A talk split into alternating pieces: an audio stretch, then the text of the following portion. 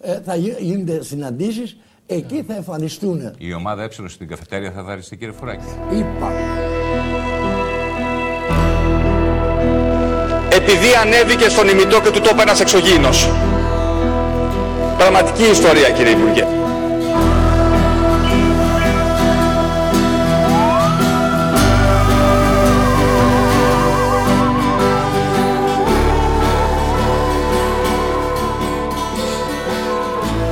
Φίλες και φίλοι, καλησπέρα και καλώς ήρθατε σε άλλο ένα επεισόδιο του The Conspiracy Club. Δήμο.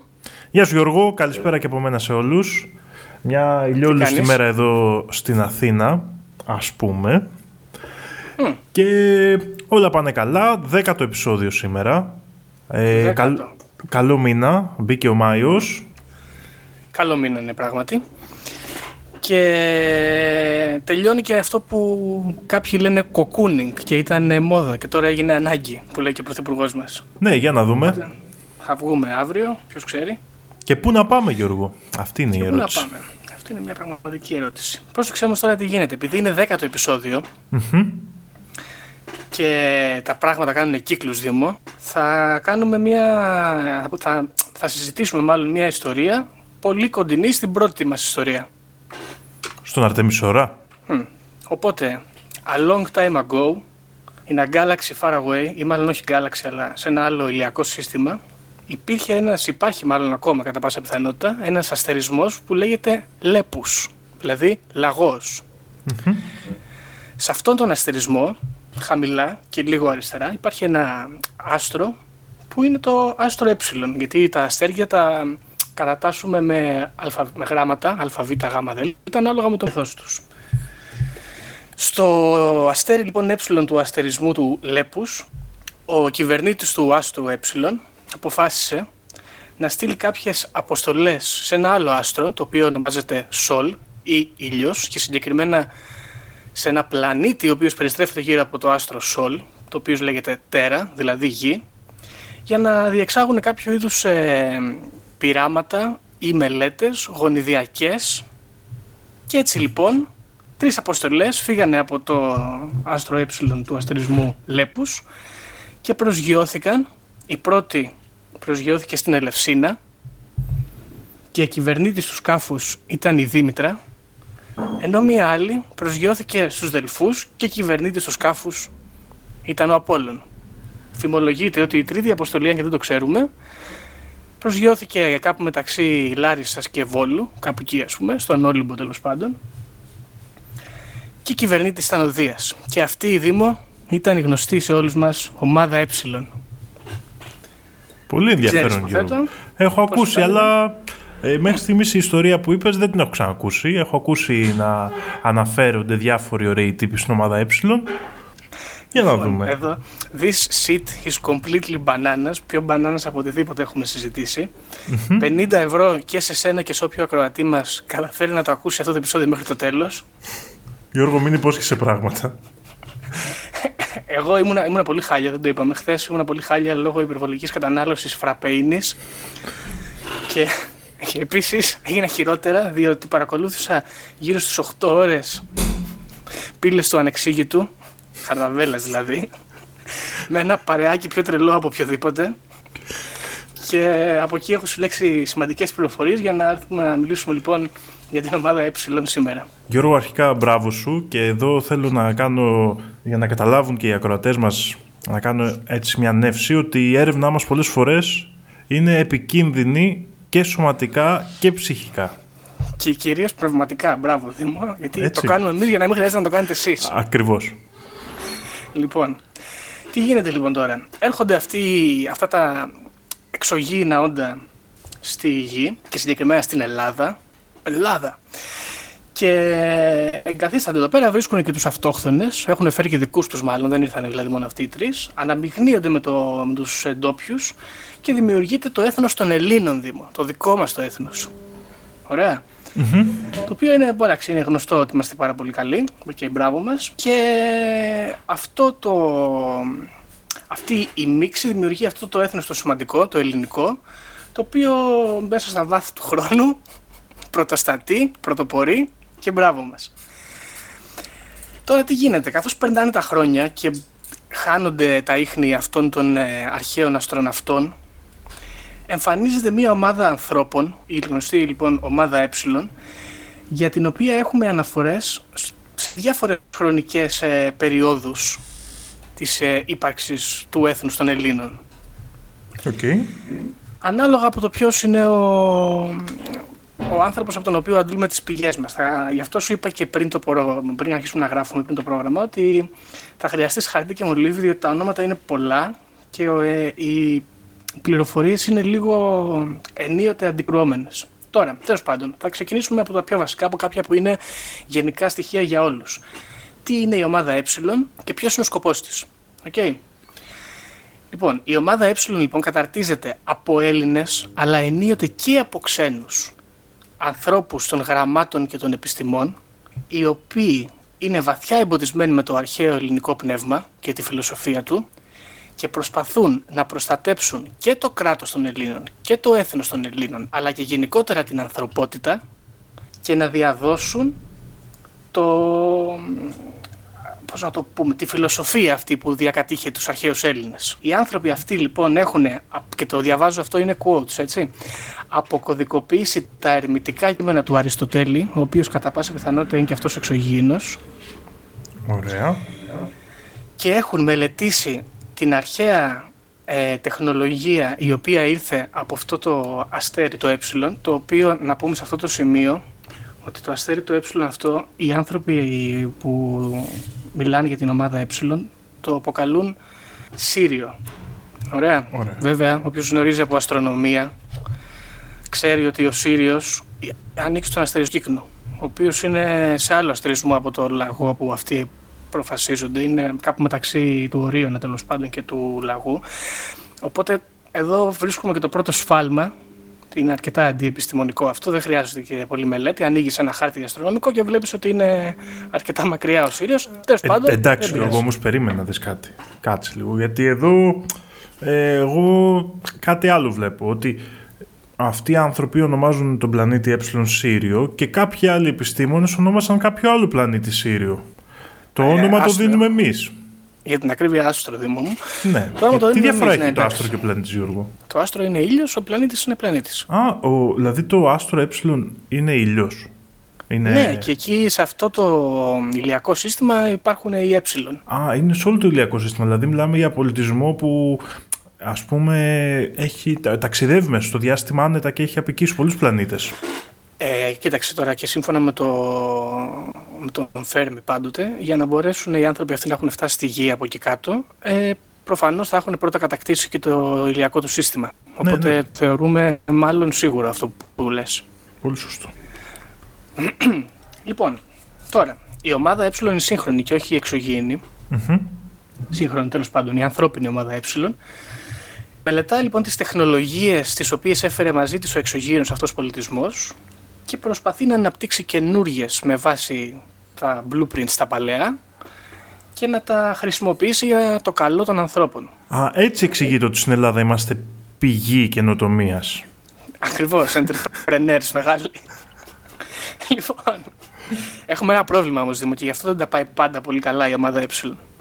Διότι η ομάδα Ε μπορεί να έχει ρίζες, ντι εν έι και τεχνολογία από άλλο ε, ηλιακό σύστημα, μακριά στο γαλαξία μας τέλος πάντων, αλλά από άλλο σημείο του γαλαξία μας, επίσης μακριά, έρχονται οι εχθροί της ομάδας Ε. Ποιοι είναι αυτοί, μήπως γνωρίζεις? Ε, όχι να πω την αλήθεια, είναι Φελήμ. Όχι, κοντά έπεσες, γιατί είναι του διαβόλου κι αυτοί. Από τον αστερισμό του Οφιούχου έρχονται λοιπόν... Trigger warning, οι Εβραίοι, Δημό. Okay. Ωραία. Και αυτοί εδώ έρχονται και προσπαθούν, αυτοί είναι πολύ ληστές να πούμε σε αυτό το σημείο, mm. η εξωγήινα των Οφιούχων, οι Εβραίοι, ενώ στον αντίποδα η Ελ είναι πνευματική κάστα.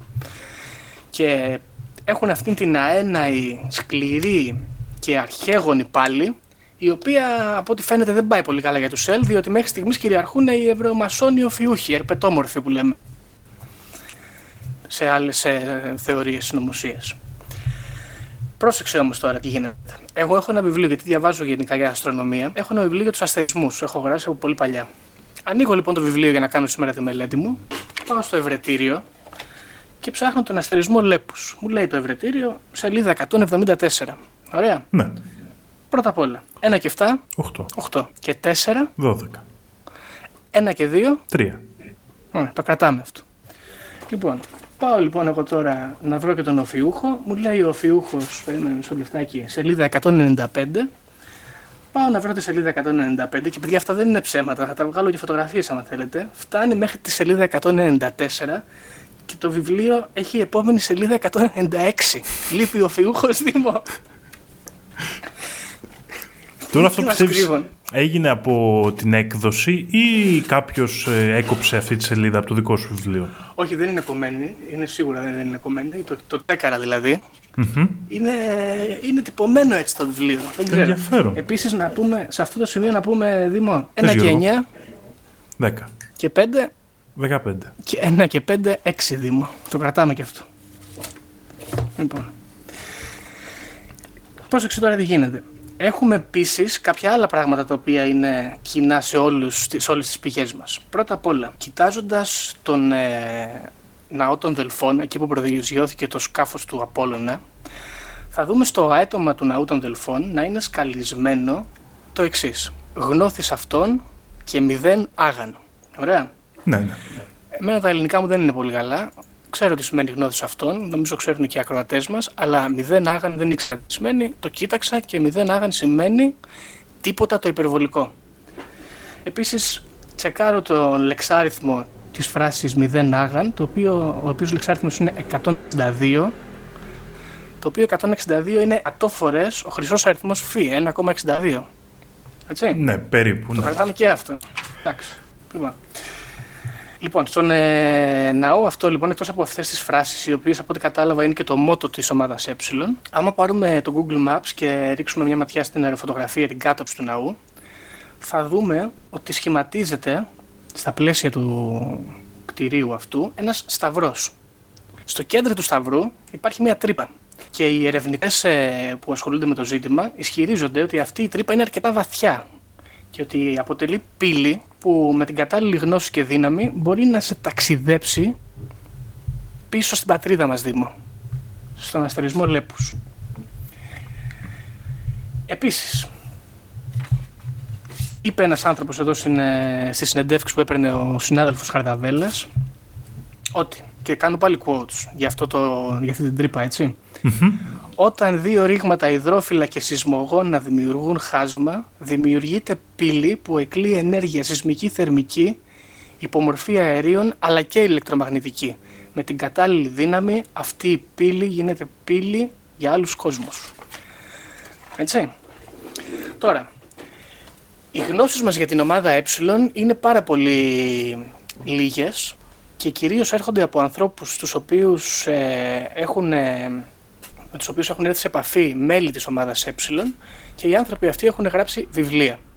Θα τους πιάσουμε με χρονολογική σειρά. Ο πρώτος από αυτούς είναι ένας άνθρωπος ο οποίος λέγεται Γεώργιος Λευκοφρίδης. Ναι. Το όνομα αυτό είναι σαν να έχεις μεταφράσει όνομα από χαρακτήρα του Warcraft. The White Brow. Αυτός λοιπόν έχει γράψει το βιβλίο, ένα βιβλίο για τους Ε, το οποίος λέγεται «Κοσμοσκάφος στα γύρω Ε». Okay. Λοιπόν, δεν ξέρω τι σημαίνει αυτό. Δεν έχω ιδέα τι σημαίνει αυτό. Ο Θεός και η ψυχή του, μάλλον, αυτού του ανθρώπου, τι σημαίνει αυτό. Δεν έχω διαβάσει το βιβλίο, δεν σκοπεύω. Αν θέλετε, αν έχετε τα κάκαλα, διαβάστε το μόνοι σας. Αυτό ξέρω, όμως, τι εποχή είναι, περίπου? Αυτό είναι, έλαντε, με πιάνεις διαδιάβαστο, αλλά είναι αρκετά παλιά. Είναι γύρω στο εβδομήντα, νομίζω. Mm-hmm.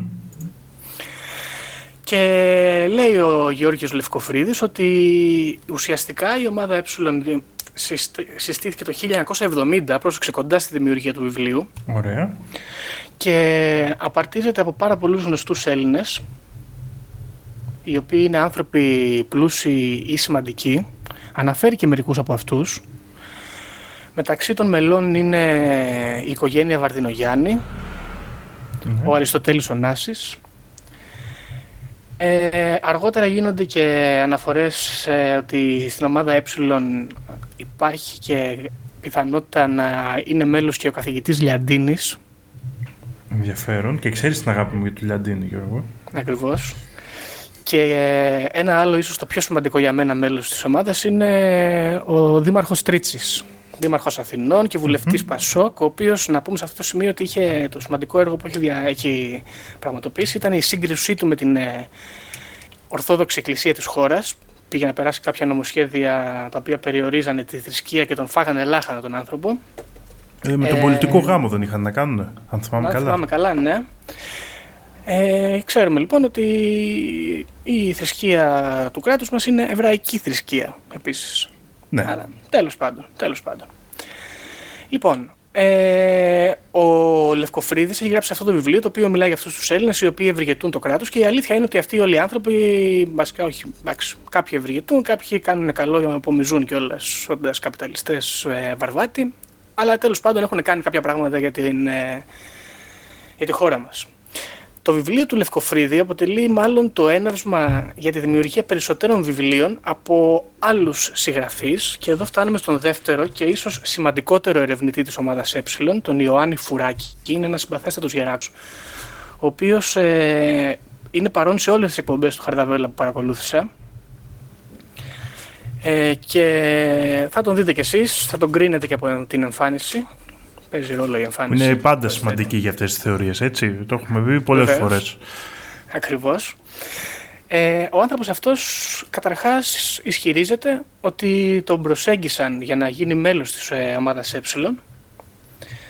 και δυστυχώς απομονώθηκε λόγω σφαλμάτων που διέπραξε κατά την κατήχηση. Παρ' όλα αυτά, και δεν τους δείχνει, δεν τους δείχνει κάποια ευθύνη, δεν τους κατηγορεί, ούτε τους κακολογεί, απλά λέει ότι τα κατάφερε. Δεν τα κατάφερε, ναι. Τίμιο. Ναι. Αυτός, να ρωτήσω κάτι, Γιώργο, πριν συνεχίσεις, ναι. Τι ιδιότητα είχε πέρα από ερευνητής του μυστηρίου, που είναι και εμένα το μεγάλο μου όνειρο? Ε, συγγραφέας. Συγγραφέας, δηλαδή και πριν, ας πούμε, ασχοληθεί με την ομάδα Ε, ήταν συγγραφέας, ας πούμε.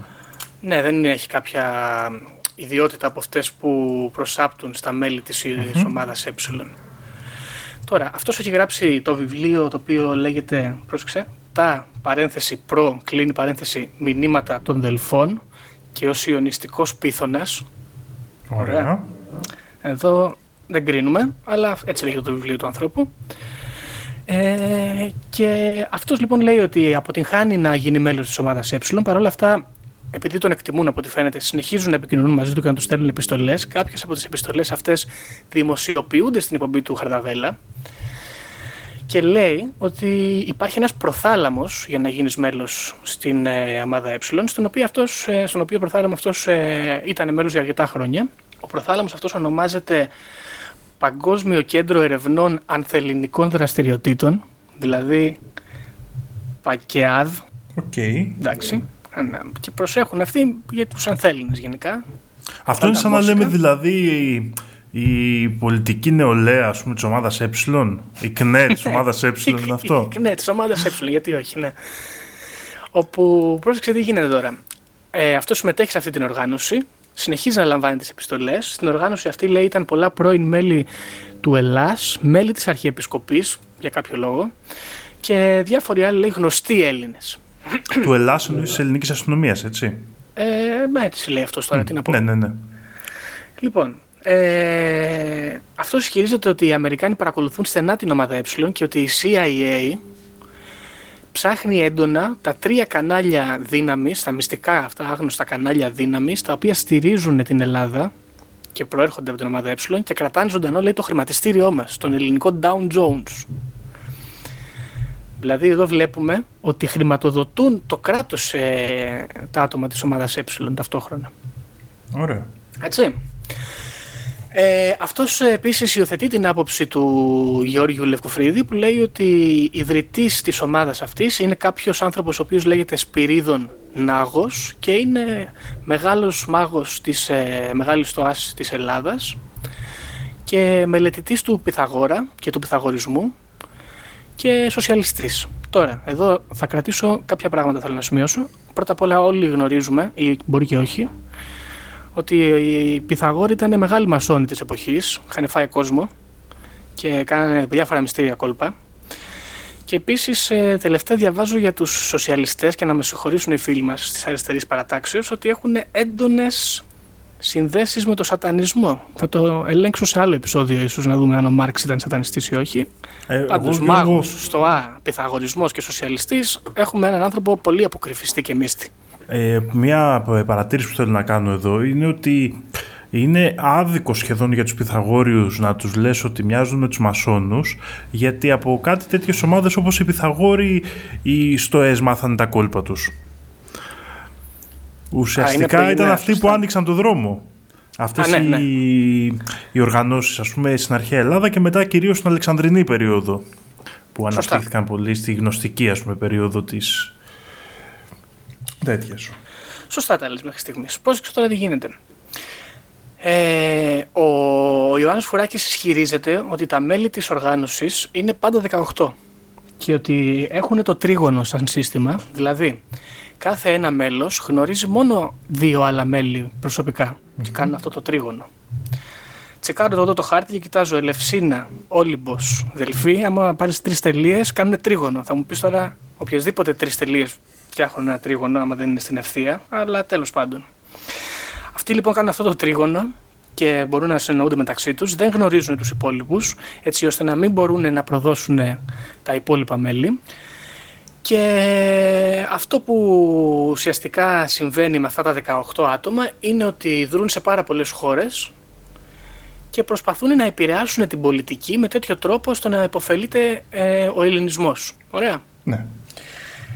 Λοιπόν, τώρα, πριν μπω σε πιο βαθιά πράγματα, έχεις κάποια πρώτη άποψη για το ζήτημα?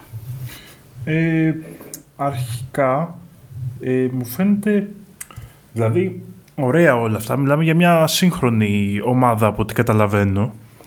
Μέχρι στιγμής, ε, ναι. Εμένα η απορία που μου έχει δημιουργηθεί είναι πώς αυτά τα μυστικά, και όντως αν υπήρχε κάποια τέτοιου είδους επαφή, ας πούμε, και όντως η Δήμητρα, ο Απόλλων και ο Δίας ήταν εξωγήινοι που ήρθαν και έδωσαν κάποια μυστικά στο ελληνικό έθνος, πώς ταξίδεψαν αυτά τα μυστικά, γιατί μιλάμε για δύο χιλιάδες χρόνια και μετά.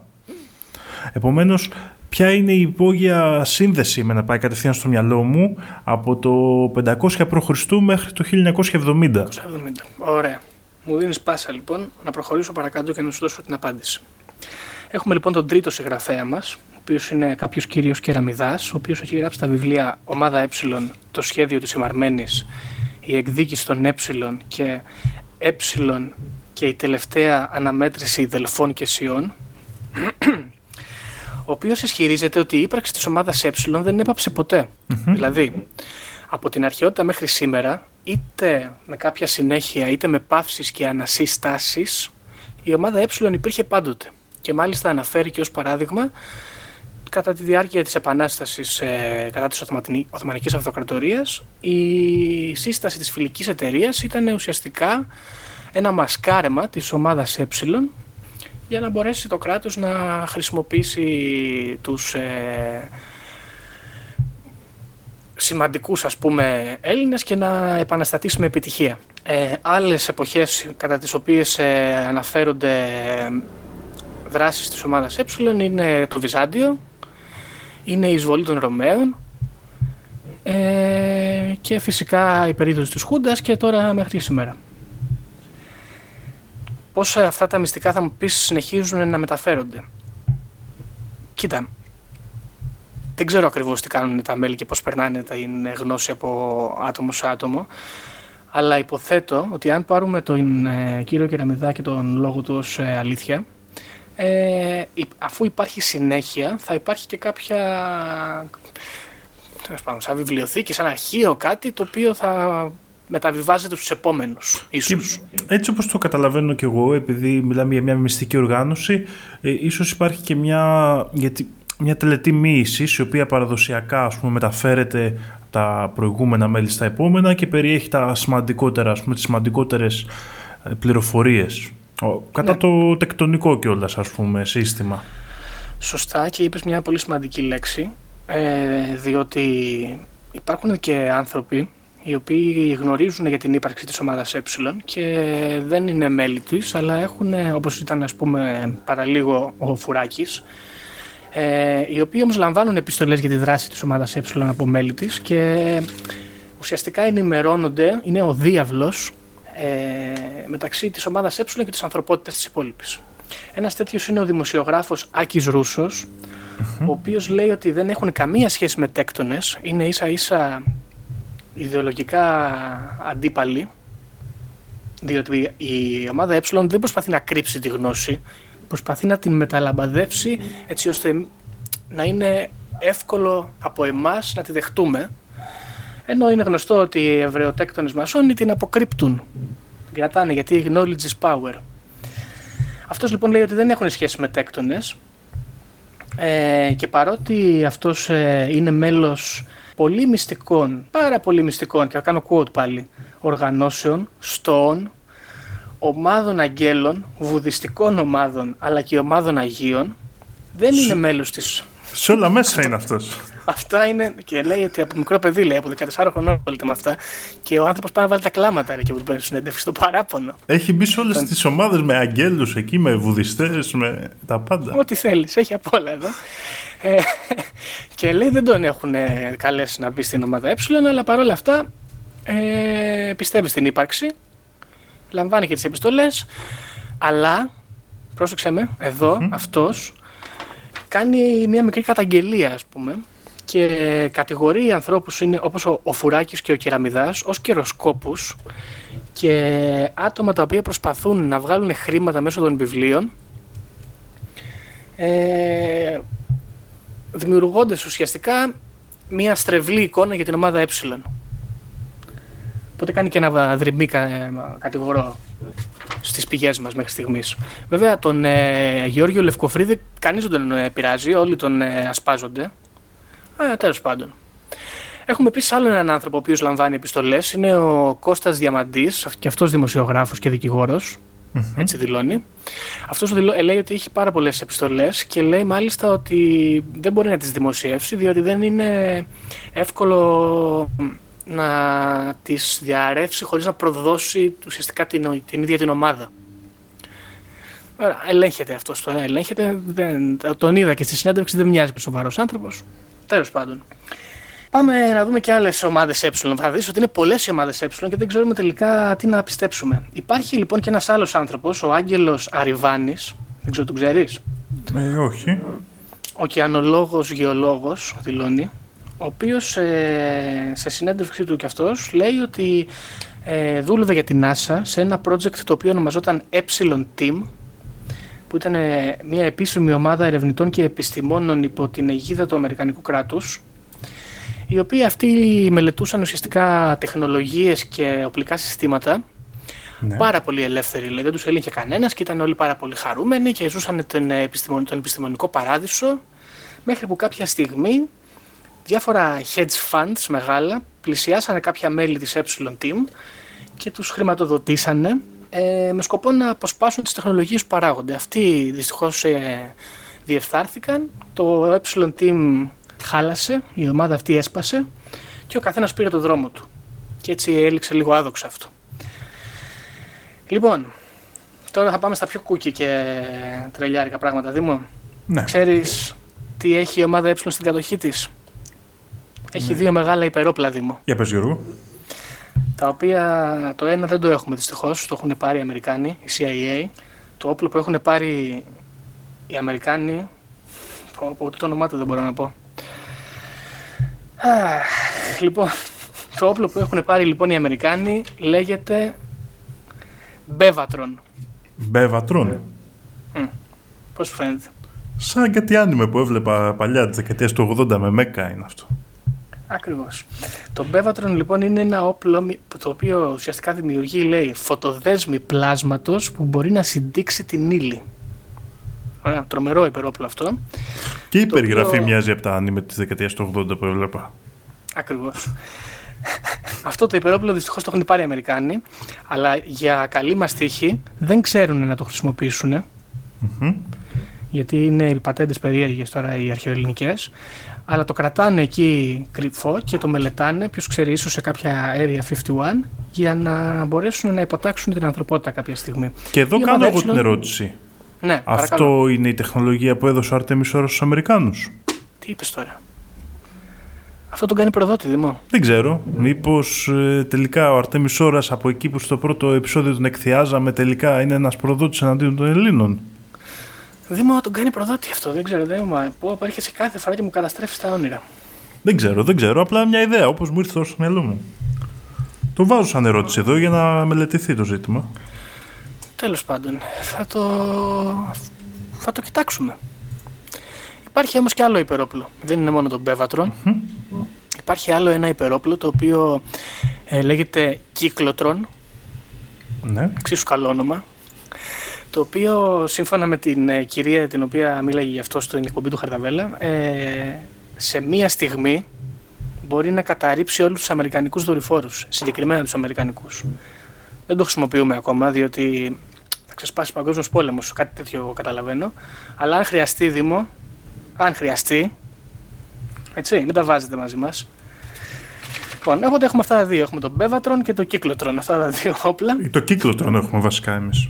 Ναι, φαντάζομαι λοιπόν ότι τον Bevatron, Δήμο, παρότι το έχουν πάρει η σι άι έι, ε, όλο και κάτι, κάποιο blueprint θα έχουμε να το ανακατασκευάσουμε στο μέλλον ίσως. Ποιος ξέρει, εντάξει, τώρα δεν ξέρω αν η τεχνολογία μας, ας πούμε, είναι αντίστοιχη με των κατοίκων των πλανητών εκεί γύρω από τον Έψιλον. Ναι, εντάξει, έχεις δίκιο, δεν ξέρουμε. Είναι πολύ σύνθετα αυτά τα πράγματα, τα εξωγήινα. Τέλος πάντων. Ε, επίσης, γνωρίζουμε για την ομάδα Έψιλον ότι σύμφωνα πάλι με την κυρία που μίλαγε για, το, για τον Bevatron, ότι η ομάδα Έψιλον ασχολείται με το brain drain της Ελλάδος. Δηλαδή mm. με όλους τους αξιόλογους Έλληνες οι οποίοι φεύγουν και πάνε στο εξωτερικό. Πολύ επιτυχημένα θα, τους... θα έλεγα. Ναι, όχι, δεν θέλουν να τους φέρουν πίσω, πρόσεξα. Τι θέλουν. Δεν θέλουν να τους φέρουν πίσω. Θέλουν να τους εντάξουν αυτούς που αξίζουν στην ομάδα Ε, έτσι ώστε να συνεισφέρουν στο ελληνικό έθνος από το εξωτερικό. Α, ενδιαφέρον. Λάβες, από μέσα από πόλεμος θα γίνει. Και επίσης λέει ασχολούνται και με τα τζι εμ όους. Είναι κατά των τζι εμ όους. Η ομάδα Ε θέλει μόνο βιολογικά.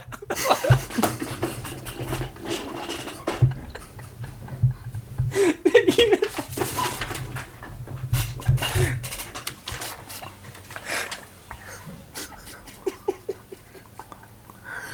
Μάλλον τα τζι εμ όους κάνουν παρεμβολές στον Bevatron. Δεν μπορώ, ρε μωρέ. Έχουμε κι άλλα, περίμενε.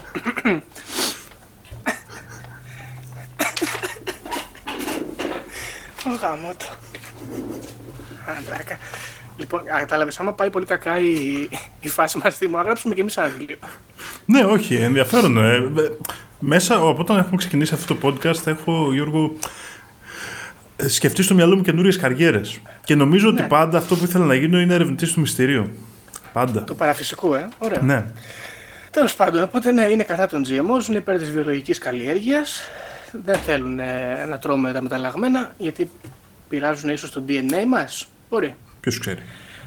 Ναι. Τώρα, αναφέρονται και άλλες τεχνολογίες οι οποίες ε, είναι ε, απόκοσμες και χρησιμοποιήθηκαν στην αρχαία Ελλάδα. Ε, μιλάμε για τον μηχανισμό των αντικυθήρων προφανώς, ναι.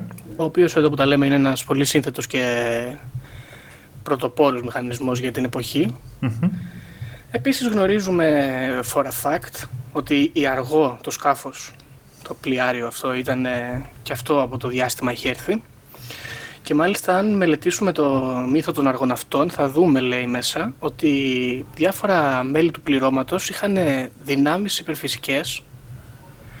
Όπως ας πούμε είναι ένας από αυτούς που μου διαφεύγει το όνομά του τώρα, ο οποίος λέει μπορούσε να βλέπει μέσα από... πίσω από τις πέτρες και από τους τοίχους και τέτοια, δηλαδή ακτίνες χ, ας πούμε, καταλάβες.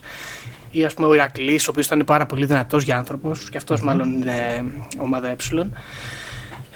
Ε, και φυσικά αναφέρουν κάτι στίχους στα αρχαία ελληνικά, ε, όπου λέει αποδεικνύουν ότι αργό είναι από το διάστημα, τους μεταφράζω, λέει ότι αργό είναι πάρα πολύ γρήγορη και πάει κόντρα στον άνεμο και κάτι τέτοια. Τέλος πάντων, δεν έχει σημασία. Ε, οι πηγές επίσης αυτές αναφέρουν ότι ο Όμηρος δεν ε, δημιούργησε την Ιλιάδα και την Οδύσσεια, αλλά του παραδόθηκε από τους αρχαίους εξωγήινους. Α, και δηλαδή ο, τα ομηρικά έπι μιλάνε για ιστορίες από άλλο πλανήτη. Δεν νομίζω, ε, αλλά μπορεί να αναφέρονται σε ιστορίες, ε, τα πρόσωπα μάλλον που είναι στις ιστορίες αυτές, να είναι μέλη της ομάδας Ε και της, ε, των εξωγήινων αυτών. Α, οπότε... Πάει ο Απόλλωνας, του λέει του Όμηρου, ορίστε τι κάναμε. Mm-hmm. Και γίνεται το, το έπος. Λοιπόν, Άλλα διαστημόπλια εκτός από τον Όλυμπο και τους Δελφούς είναι και η Ροτόντα επίσης. Μια φορά έχω πάει στη Ροτόντα. Ναι. Μπορούσε, ξέρω εγώ, να είναι και διαστημόπλια, άμα τη δεις κάπως από ένα συγκεκριμένο πρίσμα. Η Ροτόντα στη Θεσσαλονίκη, έτσι. Ναι, ναι, ναι, ο ναός αυτός. Mm-hmm. Ναός δεν είναι, εκκλησία δεν είναι. Ναι, έτσι καλά. Νομίζω. Ναι. Λοιπόν, τώρα, ε, άλλη μια αντικρουόμενη πληροφορία που έχουμε είναι ότι σύμφωνα με τον ε, Κεραμιδά, τον τελευταίο συγγραφέα, τον πιο σύγχρονο, η Έψιλον δεν είναι δεκαοκτώ, αλλά είναι πάρα πολύ και δρούν σε διακόσιες είκοσι χώρες, Δήμο. Έχουν απλώσει τα πλοκάμια τους παντού. Δεν έχουμε τα δεκαοκτώ άτομα με το τρίγωνο, τον, ε, ο ένας γνωρίζει δύο, είναι διακόσιοι είκοσι, είναι πόλη και βάζουν κι άλλους και γίνεται αυτή η ιστορία όπως ε, περιγράφουν και οι υπόλοιποι. Γενικά, η ομάδα Ε λοιπόν είναι, εγώ αυτό καταλαβαίνω μετά από όλο αυτό το πράγμα, αυτό το σοκ που πέρασε, είναι ομάδες φιλελλήνων, βαθιά μορφωμένων ανθρώπων, οι οποίοι έχουν δώσει όρκο στο δωδεκάθεο, διότι έχουν κάποιο ντι εν έι εξωγήινο αλλά αρχαιοελληνικό ταυτόχρονα και θα φέρουν τη λύτρωση έμεσα όμως για την ανθρωπότητα, όχι για τους Έλληνες, το τονίζω αυτό. Mm-hmm. Και θα κατατροπώσουν και τους Εβραίους ταυτόχρονα. Τώρα αυτό ελέγχεται, ας πούμε, και κρίνεται, αλλά ναι. Τώρα, τα νούμερα που σου είπα να κρατήσεις είναι τρία και έξι. έξι γιατί εξακόσια εξήντα έξι προφανώς, και τρία διότι τρία είναι η Αγία Τριάδα και όχι η Αγία Τριάδα που θα περιμένατε, αλλά Διδίας, Δήμητρα και Απόλλωνας, πώς φάνηκε. Α, είναι αυτή η Αγία Τριάδα, η πρώτη δηλαδή εξωγήινη, ας πούμε. Ακριβώς. Και τρία. Το εξακόσια εξήντα έξι είναι το διπλό του τρία, γιατί το κοροϊδεύει, κατάλαβες. Και είναι τρεις φορές, τρία εξάρια μάλλον, όχι τρεις φορές, είναι τρία εξάρια, έτσι. Έχουμε πάλι το συμβολισμό εδώ με τα νούμερα, ό,τι θες κάνεις με τα νούμερα, είναι ωραίο αυτό. Mm-hmm. Λοιπόν, και κάπως εδώ συνοψίζεται η ιστορία της ομάδας Ε, αυτά έχουμε. Είναι αυτοί οι αρχαίοι ιερείς εξωγήινοι που αφήνουν το αποτύπωμά τους και στους ε, σύγχρονους Έλληνες. Πώς φαίνεται. Λοιπόν, Γιώργο, κοίτα. Ε, θα το προσεγγίσω σοβαρά η αρχή. Έχουμε... Αυτό είναι μια θεωρία τώρα που έχει μια ολόκληρη κοσμολογία. Δεν είναι μια απλή θεωρία, συμβαίνει αυτό. Όχι, είναι σχεδόν ε, ταινία θα κάνουμε, μπορούσαμε ναι. να κάνουμε. Έχει μια ολόκληρη mm. κοσμολογία από πίσω, είναι χτισμένη σε μεγάλο επίπεδο. Δηλαδή λέει ότι σε παρόμοιες εποχές στη Γη, από διαφορετικούς πλανήτες, από μακρινούς γαλαξίες, ή απλά ηλιακά συστήματα είναι στο γαλαξία μας. Μην λέω κάποια μπαρά. Όχι, στο γαλαξία μας. Είναι, είναι στο γαλαξία μας, από μακρινά ηλιακά συστήματα όμως. Καταφθάνουν εξωγήινοι οι οποίοι δημιουργούν δύο ρεύματα στον κόσμο. Mm. Το ένα είναι το ρεύμα που δημιούργησαν οι εξωγήινοι Απόλλων, Δίας, Δήμητρα και είναι το ρεύμα, ας πούμε, του ελληνισμού και της φιλοσοφίας και των ιδεών και του ωραίου, κάπως έτσι το καταλαβαίνω από αυτά που είπες. Και υπήρχαν οι εξωγήινοι από τον Οφιούχο οι οποίοι δημιούργησαν αυτό το, το πνεύμα, ας πούμε, της απληστίας και του υλισμού και του κάποιας τέτοιας κατάστασης. Αυτό που βιώνουμε στη ζωή μας τώρα. Αυτό που βιώνουμε στη ζωή μας. Και καταλαβαίνω ότι με κάποιο τρόπο μέσα στα χρόνια επικράτησε το πνεύμα του Οφιούχου στη Γη. Όμως, ναι, παρόλα αυτά, υπάρχει μια συνέχεια μαθητών, ας πούμε, εκείνων των εξωγήινων, οι οποίοι μέχρι και σήμερα με διάφορους τρόπους προσπαθούν να ανατρέψουν την κατάσταση. Ναι, πολύ σωστά. Κάπως έτσι την έχω καταλάβει εγώ αυτή την κοσμολογία τους. Κοίτα, να σου πω και κάτι άλλο για να μην το ξεχάσω. Επειδή όλα αυτά μπορεί να μοιάζουν εντελώς ε, μπαρούφες, δηλαδή τα κατεβάζουν από το κεφάλι τους και κατά πάσα πιθανότητα αυτό γίνεται. Βέβαια, υπάρχουν αρχαιοελληνικά αγγεία, αυτά τα μελανόμορφα, τα πολλά κιόλας, και μιλάμε για μια περίοδο πεντακόσια εξήντα με πεντακόσια σαράντα π.Χ. Και αυτό είναι όντως πραγματικότητα, έτσι, το έχω τσεκάρει ναι, ναι. εκτός ε, θεωρίας, ε, τα οποία υπογράφονται ομάδα Ε. Α, υπάρχουν δηλαδή όντως αγγεία γνήσια που έχουν αναφορά έχουν σε ομάδα Ε. Έχουν κάτι αρχαίους Έλληνες τώρα εκεί πέρα, κάτι στρατιώτες και κάτι τέτοια, όπως είναι τα αγγεία, ρε παιδί, που έχουν κάποιες ναι, παραστάσεις ότι να είναι, και απλά υπογράφονται ομάδα Ε. Ε, τώρα εντάξει, η επίσημη τοποθέτηση εδώ δεν είναι ότι οι αρχαίοι εξωγήινοι ζωγραφίζανε αγγεία, ούτε ότι είχαν κάποια συντεχνία πυλοποιών, αλλά ότι κάποιος αγγειοπλάστης είχε όνομα που ξεκίναγε από Ε. Ναι, εντάξει. Τώρα θα μπορούσε να είναι οτιδήποτε αυτό. Δεν... Ναι. Και αφού δεν υπάρχει κάποια αναφορά, δεν... δηλαδή οποιαδήποτε εικασία είναι εικασία. Ε, αυτή η ιστορία ε, λίγο έχει πολύ μυθιστόρημα και λίγα στοιχεία. Ναι, όλα τα στοιχεία προέρχονται από βιβλία σχεδόν και από προσωπικές μαρτυρίες, από κάποια χαρτιά που παρουσιάζουν διάφορα άτομα που εμφανίζονται. Ναι, και ε, α, ξέρεις τι γίνεται. Εγώ μπορώ να δεχτώ στοιχεία του τύπου συνέβη αυτό τώρα. Mm. Ωραία. Αυτά μπορώ να τα δεχτώ. Αλλά στοιχεία του τύπου αυτό συνέβαινε πριν δυόμισι χιλιάδες χρόνια. Ναι. Μου είναι πιο δύσκολο να με πείσουν, έστω και σε αυτό το τρελό κομμάτι του μυαλού μου που θέλει να πιστέψει. Με δυσκολεύουν mm. λίγο. Mm. Τώρα, θέλω να υπάρχει το Bevatron και το Cyclotron. Φυσικά και θέλω. Φυσικά και θέλουμε, Δήμο. Έτσι, δεν το συζητάμε. Ε, τώρα, το γεγονός ότι ξέρεις, το ελληνικό κράτος είναι λίγο μυστήριο, είναι η αλήθεια. Έτσι. Δηλαδή, άμα το σκεφτείς, είμαστε ένα κράτος με δική του γλώσσα, ε, μια σταλιά, ξέρω εγώ, δέκα εκατομμύρια. Έχει μια περίεργη, ας πούμε. Διαχρονικά φουλ καθυστερημένη. Ναι, έχει μια περίεργη θέση στην, στην ιστορία, ας πούμε. Όπως και άλλα, διάφορα άλλα κρατήδια τέτοιου είδους, όπως η Αρμενία. Ξέρεις, υπάρχουν κάποια κρατήδια που έχουν κάτι πολύ μοναδικό, δεν μπαίνουν σε ένα μεγάλο ρεύμα ιστορίας, ας πούμε, όπως τα κράτη της κεντρικής Ευρώπης, που έχουν τις διαφορές τους, αλλά έχουν μια κοινή ιστορία, ρε παιδί μου. Ναι, οκ, okay, μπορώ να το δεχτώ αυτό. Η Αλβανία, ας πούμε, επίσης, είναι ένα κράτος έτσι, με κάποια μοναδικότητα, με μια ιδιαιτερότητα, ας πούμε. Mm. Ε, Οπότε μου λες ότι θα μπορούσαμε να έχουμε κάποιο είδους περίεργη καταγωγή. Όχι, δε, δεν ξέρω τώρα για την περικαταγωγής, αλλά καταλαβαίνω, ας πούμε, το από πού πιάνονται αυτές οι θεωρίες συνωμοσίας. Α, μάλιστα. Αυτό θέλω να πω. Και δεν ξέρω όμως. Εσύ τι πιστεύεις λίγο έτσι που, τα, που το πέρασες και όλο αυτό με αυτή την έρευνα, Γιώργο? Να σου πω, κοίτα, να σου, α, αυτό, αυτό να μην το ξεχάσω να το πω, γιατί καμιά φορά ξεχνάμε να πούμε πολύ σημαντικά πράγματα. Εμβόλυμα λοιπόν θα πω. Πριν το Cyclotron, ότι η επικοινωνία με τους εξωγήινους πολιτισμούς και, τον, ε, και τους Σέλ που είχαν έρθει εδώ, είσαι έτοιμος? Ναι, Γιώργο, για πες. Γινόταν μέσω κάποιου παλαιού υπολογιστή και συστήματος ντος. Ε. Έτσι. Υπήρχε ο Bill Gates. Είναι ο, είναι ο Bill Gates ομάδα ε, Γιώργο. Μήπως τα κλέβει ο Bill Gates. Γιατί δεν μου μοιάζει για ομάδα ε ο Bill Gates. Τον έχω δει να, να αλλάζει μάτια σε κάτι βίντεο. Μήπως είναι από την άλλη μπάντα. Λοιπόν, ναι, κοίτα να σου πω εγώ τι πιστεύω για όλα αυτά. Καταρχάς θα πω ότι οι φανταστικές πηγές τις οποίες ε, συνάντησα, γιατί να πω επίσης ότι αυτό το αυτό το concept, η ομάδα ε ήταν ε, πρόταση, δεν ήταν στο μυαλό μου, άλλο σκεφτόμουν να κάνουμε για σήμερα, ήταν πρόταση και την υιοθέτησα, γιατί μου άρεσε ο κύκλος που κάνει με τον Artemis Sorra. Ε, οι πηγές λοιπόν που συνάντησα, όλες, είναι όλες ε, συγκλονιστικές. Δηλαδή, είναι τρεις συγγραφείς οι οποίοι δεν πουλάνε καθόλου. Κακομοίριδες και αυτοί δεν, μπορούν, δεν τα πήγαν πολύ καλά. Είναι το περιοδικό Strange, το περιοδικό Hellenic Nexus. Είναι ο Χαρδαβέλλας. Κάποιες άλλες πολύ παλαιές εκπομπές της ελληνικής τηλεόρασης. Το Αϊπνίες.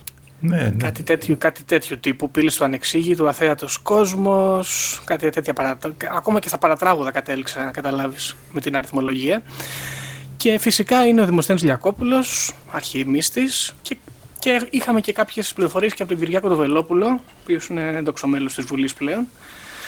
Και μπράβο μας. Ε, οπότε θα πω ότι γενικά δεν έβγαζε τίποτα νόημα. Μου πήρε περίπου τρεις ώρες να τα βάλω σε μια σειρά και νομίζω ότι δεν τα κατάφερα κιόλας να τα πω με σειρά. Δεν υπάρχει τίποτα λογικό σε αυτή την ιστορία. Δεν μπορείς να πιαστείς από πουθενά, από πουθενά όμως. Δηλαδή δεν ξέρω τι σκέφτονται. Γιατί υπάρχει κόσμος ο οποίος ασχολείται με την ομάδα ε, χωρίς να είναι ομάδα ε, έτσι τώρα. Δηλαδή μιλάμε για κανονικούς ανθρώπους. Υπάρχει ένας τύπος ο οποίος βγήκε και είπε: εγώ είμαι ομάδα ε. Και μετά πήγε και έκανε κόμμα και μάζεψε υπογραφές. Και παρά λίγο να κατέβησε στις βουλευτικές εκλογές. Υπάρχει ένας άλλος τύπος, ο οποίος δηλώνει ότι είναι ομάδα ε και πηγαίνει και ζητάει από ανθρώπους να του δίνουν αυτοκίνητα για να τους πάει εκδρομή στους Δελφούς και να τους δείξει τα μυστικά κόλπα. Και αυτός έχει μάντρα αυτοκινήτων τελικά. Οκ. Okay. Πώς φάνηκε. Πολύ φοβερός. Λοιπόν, κατάλαβες τι γίνεται εδώ τώρα. Και υπάρχει κόσμος ο οποίος πιστεύει στην ομάδα ε. Δηλαδή, καταλαβαίνω το σύνδρομο του Μεσσία που μπορεί να πιάσει έναν άνθρωπο, αλλά είναι completely banal. Είναι ό,τι, ό,τι πιο τρελό έχω συναντήσει, ό,τι πιο ασυνάρτητο έχω δει μπροστά μου. Ναι, όχι, είναι. Ε, και Δηλαδή εγώ και στο, πραγματικά κρίνοντας το πολύ ελαφρά συνωμοσιολογικά, δεν, δεν υπάρχει τίποτα να πιαστείς πάνω. Δηλαδή τουλάχιστον μας είχαν ένα αρχαίο κείμενο. Δηλαδή το μόνο που άλλαξε λίγο το νερό ήταν ο αρχαίος αμφορέας, ας πούμε, που γράφει πάνω ομάδα Έψιλον. Μόνο αυτό, ας πούμε. Ναι, εντάξει, κοίταξε, υπάρχουν, ναι, θα μου πεις, τέλος πάντων. Είναι τρεις τύποι που γράψαν κάποια βιβλία. Δεν ξέρω, εντάξει, έχουν πηγές. Θα ήθελα να ρίξουν μια ματιά παραπάνω. Ε, να το κοιτάξουμε ε, λίγο. Βέβαια. Εμένα, εμένα πάντως λείπει μια σελίδα από το βιβλίο μου εδώ πέρα. Δεν ξέρω. Ναι. ναι. Μπορεί να θεωρήσουμε. Θεωρήσω ότι ήταν στοχευμένο, Γιώργο, αυτό, ή ότι σε όλα τα βιβλία λείπει ο Φιούχος. Γιατί αυτό ε, μπορούμε νομίζω, να το ελέγξουμε. Πιστεύω ότι σε όλα τα βιβλία λείπει ο Φιούχος. Ή τουλάχιστον στην έκδοση αυτή, η δεύτερη έκδοση που έχω. Ο άνθρωπος είναι σοβαρός. Είναι καθηγητής πανεπιστημίου. Στο απειθήτα, δεν είναι ότι να είναι, δηλαδή. Δεν ξέρω, τέλος πάντων. Ε, το άλλο που εμένα μου βρωμάει λίγο, Γιώργο, είναι ότι όλοι λένε ναι, η ομάδα Ε είναι, θέλει να μοιράσει τη γνώση κλπ. Αλλά εγώ, έτσι όπως κατάλαβα τη δομή της, υπάρχουν οι έξω-έξω που παίρνουν τα γράμματα, που δεν είναι μέσα, αλλά παίρνουν ό,τι πληροφορίες θέλουν. Είναι ο σύνδεσμος με την πραγματικότητα. Υπάρχει το PaKEAD μετά που είπαμε, η ΚΝΕ. Ναι. Που είναι η προσμοίηση, ας πούμε, οι οποίοι κάνουν, φαντάζομαι, αφισοκολλήσεις και τέτοια. Ε, όχι, κάνουν και παρατήρηση ανθελληνικών δραστηριοτήτων. Ναι, και αυτό. Δηλαδή είναι το πιο μάχημο κομμάτι, έτσι, οι νέοι. Ναι, ναι. Υπάρχει σωστά. Μετά και η κεντρική οργάνωση, ας πούμε, είτε είναι δεκαοκτώ είτε παραπάνω, οι οποίοι είναι, φαντάζομαι, τα μυαλά και, θέτουν το... και έχουν τη γνώση και θέτουν και το πλάνο, ας πούμε, και το βασικό σχέδιο του πώς θα κινηθεί η ομάδα Ε. Νιώθω ότι τους αφήνουν απ' έξω ως Έλληνα, ας πούμε, σένα. Δεν νιώθω, αλλά βέβαια αυτό μπορεί να είναι δικό μου θέμα. Δεν νιώθω ότι έχω δει την επιρροή τους και θεωρώ ότι μια τέτοια ομάδα που με τους σκοπούς που περιγράφονται θα ήθελε να δείξει την επιρροή της και να τραβήξει κόσμο έστω και στην εξωτερική, στον εξωτερικό κύκλο. Δεν λέω ότι θα έπρεπε να μας προσελκύσει όλους τους Έλληνες στον εσωτερικό είτε, ή στο PaKEAD, ας πούμε. Έτσι. Δεν είναι όλοι έτοιμοι για αντίσταση και ακόμα και όλοι οι Έλληνες με... δεν είναι έτοιμοι να υποστηρίξουν το ελληνικό πνεύμα. Εγώ είμαι ο πρώτος που θα το πει αυτό, Γιώργο. Ναι. Πρώτος. Εντάξει, Δήμο. Εντάξει. Mm. Αλλά ε, δεν ξέρω. Δεν ξέρω. Κοίτα, ε, σαν ε, μυστική οργάνωση, σαν ε, συντεχνία μυστών μυστικιστικών ανθρώπων, ε, εγώ το βρίσκω λογικό να κρύβονται και να μην κάνουν ορατή την επιρροή τους, ας πούμε. Διότι έχουν και ένα πόλεμο, όπως είπαμε, έτσι. Δεν μπορούν να βγαίνουν έτσι φασαφόρα και να λένε εγώ είμαι ε, ε ή έχω εδώ κάποιους που είναι συνάμα με μένα στην ομάδα αυτή. Δεν ενδιαφέρονται γι' αυτό, δεν θέλουν δηλαδή κίνημα λαϊκής βάσης, ας το πω και έτσι. Θέλουν να κάνουν την υπόγεια δουλειά και να σου πω κάτι, μπορεί να τη δούμε την υπόγεια δουλειά ίσως. Δηλαδή σκέψου, κορονοϊός τώρα, τα πάμε καλά. Ναι, πολύ καλά είναι η αλήθεια. Τα πάμε πολύ καλά, μπράβο μας. Λοιπόν, διαλυμένο το ΕΣΥ και όχι του Sorra το ΕΣΥ, το Υγείας το ΕΣΥ. Παρ' όλα αυτά, μια χαρά, μπράβο μας.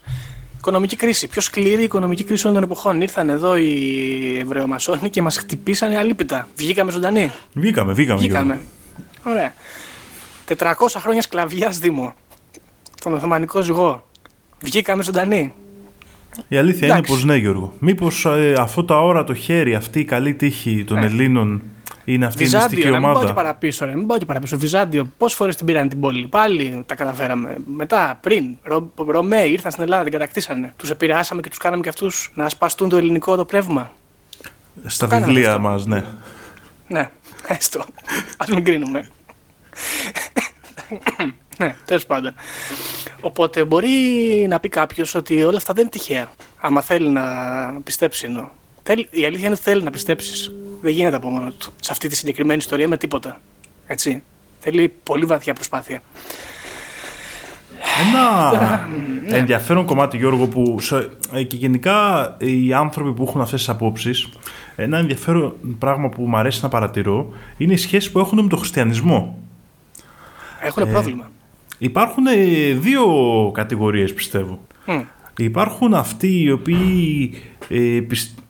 Κα, κατευθείαν, ας πούμε, αν θεωρούν ότι ο χριστιανισμός είναι ζήτημα των οφιούχων, ας πούμε, ή των Εβραίων, μια εβραϊκή θρησκεία, αβραμα, αβραμαϊκή, ας πούμε, κλπ.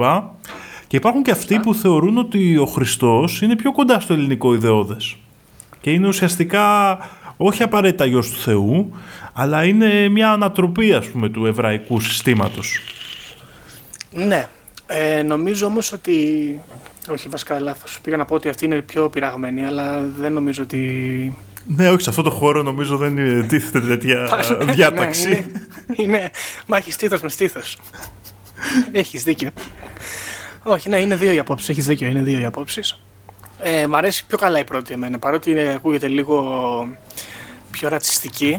Συγγνώμη στο εβραϊκό έθνος. Ε, υιοθετώ μόνο αισθητικά, να το πω έτσι, έτσι μην παρεξηγηθώ.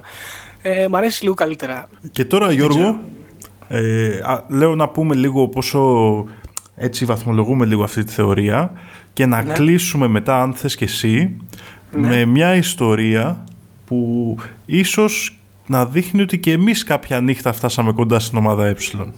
Για να δούμε, μπράβο. Πολύ καλά, θα την πεις εσύ όμως. Λοιπόν. Ε, ε, βάζω αισθητική, από όψη αισθητικής, θα βάλω καλούτσικο βαθμό, ένα επτά οχτώ θα βάλω. Μ' αρέσουν οι αρχαίοι εξωγήινοι πάντα. Επίσης ε, αυτό είναι αυτή, αυτό το group που ασχολείται με την ομάδα Ε και είναι και άλλοι άνθρωποι, δεν τους είπα άλλους, είναι, είναι πάρα πολύ βασικά, κάνουν διάφορα πραγματάκια. Ε, είναι πραγματικά ένα παρεάκι πιο τρελό από το δικό σου και ίσως το πιο τρελό παρεάκι που υπάρχει εκεί έξω. Ε, μπράβο τους.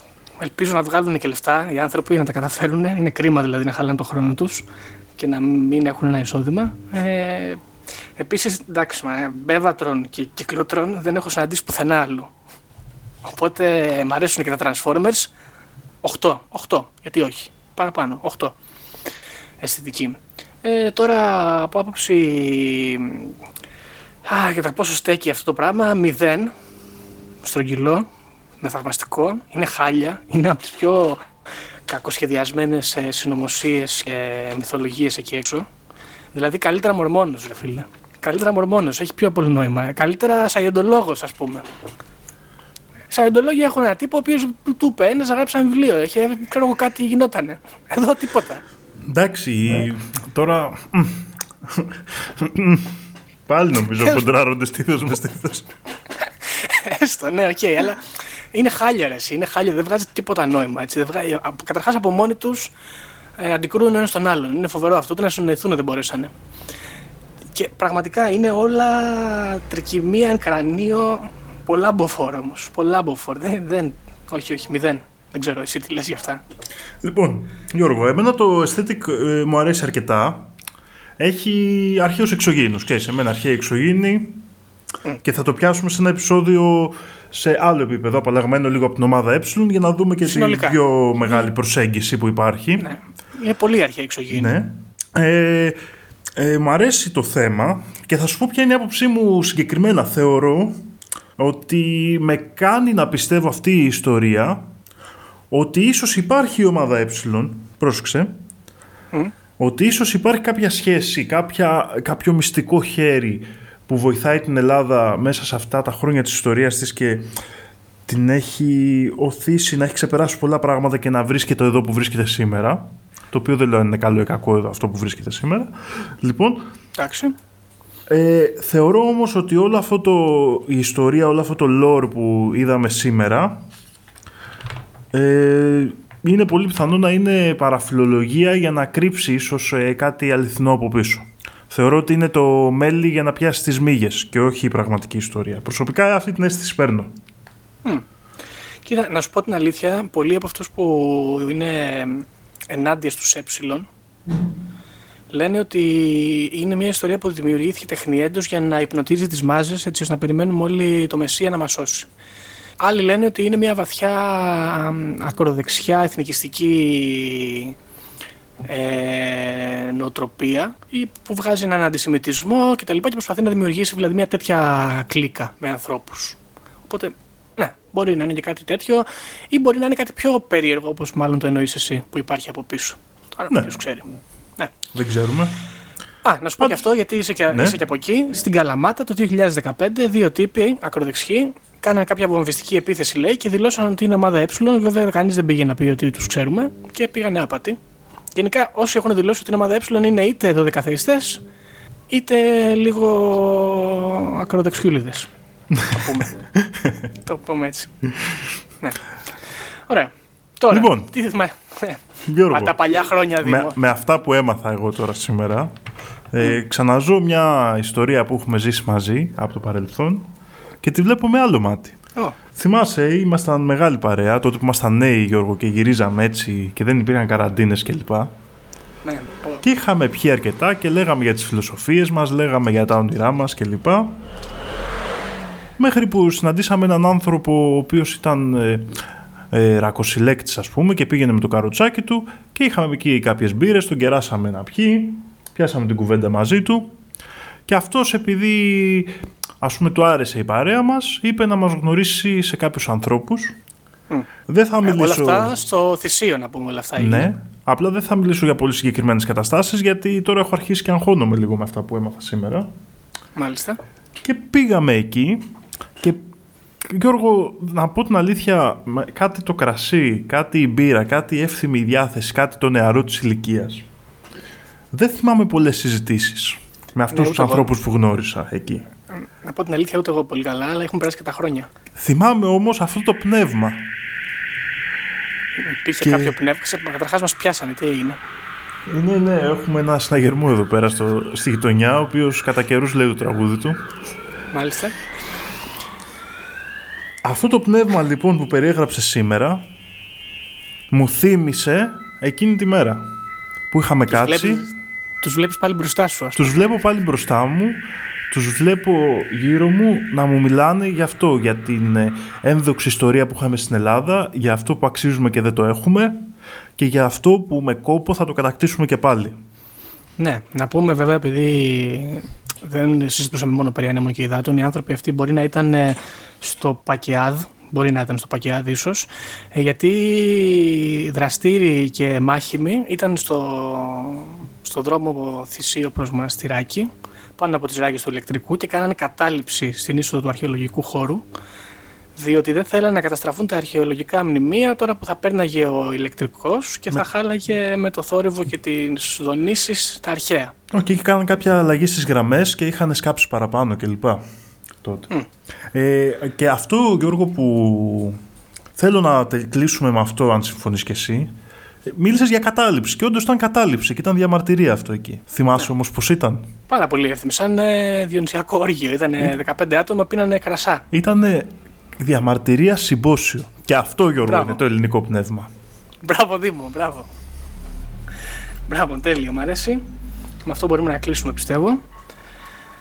Ε, Συνέλληνες, να μας πείτε στα comments αν ε, θα μπαίνατε εσείς στην ομάδα ε. Ή γιατί νιώθετε... όχι, να τη φτιάξετε. Ναι, φτιάξετε τη δική σας στο κάτω-κάτω, γιατί όχι. Ποιος ξέρει. Είναι πολλές έτσι κι αλλιώς από ό,τι φαίνεται. Ε, νιώθετε αρχαίοι εξωγήινοι. Θα θέλατε να είχατε το δικό σας Bevatron ή Cyclotron. Εγώ ξέρω ότι θα ήθελα. Και οτιδήποτε άλλο σας έρθει στο μυαλό σχετικά με την ιστορία, πείτε το μας. Και νομίζω ότι αυτά από μας για σήμερα. Ναι. Λοιπόν, γεια σας από μένα. Και θα τα πούμε στο επόμενο επεισόδιο. Επειδή ανέβηκε στον ημιτό και του τόπου ένας εξωγήινος. Πραγματική ιστορία, κύριε Υπουργέ.